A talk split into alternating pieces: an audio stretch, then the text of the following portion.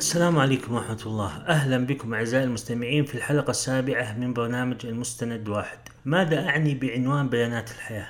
أقصد بها كل معلومة تمر علينا في الإنترنت مرتبطة بغرائب هذه الحياة وعجائبها في كل المجالات. فقط أكتب كمثال في اليوتيوب أفضل عشرة أغرب خمسين هجوم الثيران أو أكتب بالعامية باقي عمر أو هوشة. وستجد ملايين المقاطع التي تتصف بثلاثة أمور ثابتة في غالبها وهي أنها مثيرة جدا وممتعة جدا ولديها القدرة التامة على إدخالك في غيبوبة تفقد فيها تقدير الوقت الفعلي الذي قضيته في هذه البيانات. في السابق قبل ظهور الإنترنت وتسلله إلى عاداتنا اليومية كانت مثل بعض هذه الأمور المثيرة. ربما تمر عليك في الخمس سنوات مرات معدودة ونادرة. وكانت الطريقة المعتادة لمشاهدتها هي حصول الحدث أمامك بالصدفة والتجمهر مع الناس سواء كان الحدث مشاجرة حادث لا قدر الله موقف غريب وغيره. لا يوتيوب ولا واتس ولا تويتر ولا جوال بكاميرا وإنما شاشتك هي عينك. الخيار الآخر أن تجلس مع شخص مر بهذا الحدث أو الموقف ثم ينقله إليك أو ربما تجد نفسك تعرف الحدث عن طريق سلسلة أشخاص وربما ينتقل الحدث إليك يعني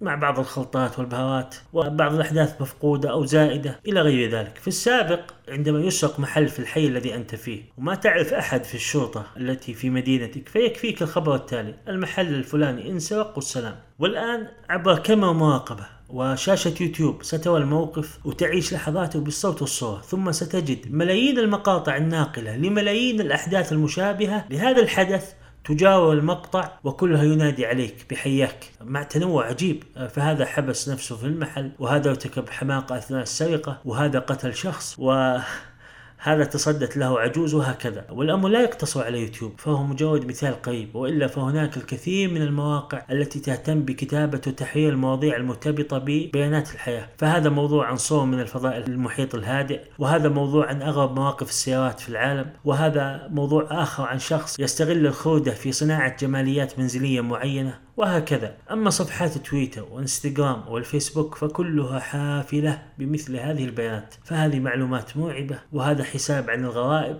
وهذا عن عجائب جماهير الملاعب وهكذا. هذا النوع من البيانات أخي المستمع وأختي المستمعة يدخل الإنسان في غيبوبة تامة عن عدة أمور. أولها انصرام الوقت وهذا واضح للغاية. كل شخص مر بهذه التجربة الأمر هذا بالنسبة له واضح. وأعلم كما يعلم بل ويشهد معي كل مدمن لهذه البيانات.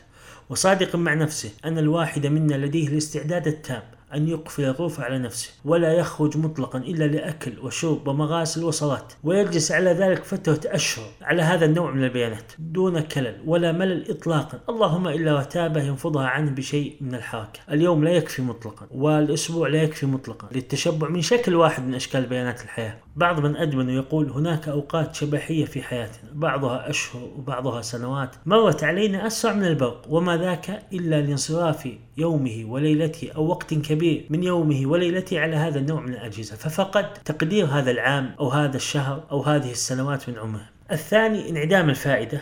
وهذه من أخطر الأمور التي يعمى عنها المنغمس في هذا النوع من التتبع لأن هذا النوع من البيانات لا يقدم مطلقا أي فائدة ذات عمر طويل وإنما علينا أن نعترف أنها تقدم مجرد المتعة. حتى لو تبهرجت أمامنا بلباس المعرفة والعلم لا شك أنها معلومة في النهاية لكنها كحياة الطفولة المبكرة. لحظات كثيرة ممتعة لا نتذكر منها إلا القليل والنادر والبعض لا يتذكر شيئا. وإذا تخيلت معي أن شخصا قرأ في كل علم كتاب فلا يوجد علم من علوم الدنيا إلا وقرأ منها كتابا قراءة سريعة ثم تركه بلا رجعة. في النهاية خرج كما دخل. فلا تخصص في علم واحد استجمع طاقته وقوى عقله ونفسه عليه وصرف من ذهنه ووقته وماله لأجله. ولا كانت هناك عناية بما يرى من ناحية الترتيب والأهمية وغيرها. وإذا كانت هذه المشكلة مرتبطة بوسيلة مهمة كالكتاب فكيف بالله عليك مقطع من دقيقتين عن الفضاء ثم مقطع عشر عن الاقتصاد الأمريكي ثم موضوع عن أشهر عشر معارك في القرن العشرين إلى آخره. ثالثا القضبان. فهذا النوع من البيانات يحبسك في زنزانة لا ترى قضبانها ولا تعرف ما وراءها الإنترنت عوالم وليس عالم. الذين كانوا يحبسون أنفسهم في غرف الدردشه من 10 ساعات إلى 16 ساعة يوميا. هؤلاء مضت المنتديات والمدونات والمواقع وانتهت بتخصصاتها المختلفة. في ذلك الوقت دون أن يكون لديهم أدنى علم بها. وهذا يعني أنهم حرموا من تجارب رائعة للغاية وأعظم منها أنهم حرموا من اكتشاف مواهب مدفونة لديهم. ومعروف أن المنتديات والمواقع والمدونات كانت بدايات نجاح عظيم لملايين البشر لأنهم اعتبروها مدارس لهم. فحرم هؤلاء من هذه المدارس العظيمة لأجل شيء تافه حبسوا أنفسهم فيه وشخصيا ألوم نفسي على حبسها في منتديات معينة كان في عالم الإنترنت منتديات أرقى بكثير وأجمل وأكثر فائدة منها سواء من ناحية تخصصية بحتة أو من ناحية فتح آفاق لمواهبي لكن للأسف حبسنا أنفسنا في زاوية وهمية كنا نظن أنها الإنترنت فقط. وهذا يفسر كيف أن البعض لم يعرف الإنترنت إلا من ثلاث سنوات فقط لكنه تعامل معه بذكاء وكون لنفسه قصة نجاح عجيبة وبعضهم قضى في هذا العالم أكثر من 16 سنة أو 15 سنة دون أدنى فائدة انعكست على حياته. لا علما ولا عملا ولا فائدة متعدية بل تجده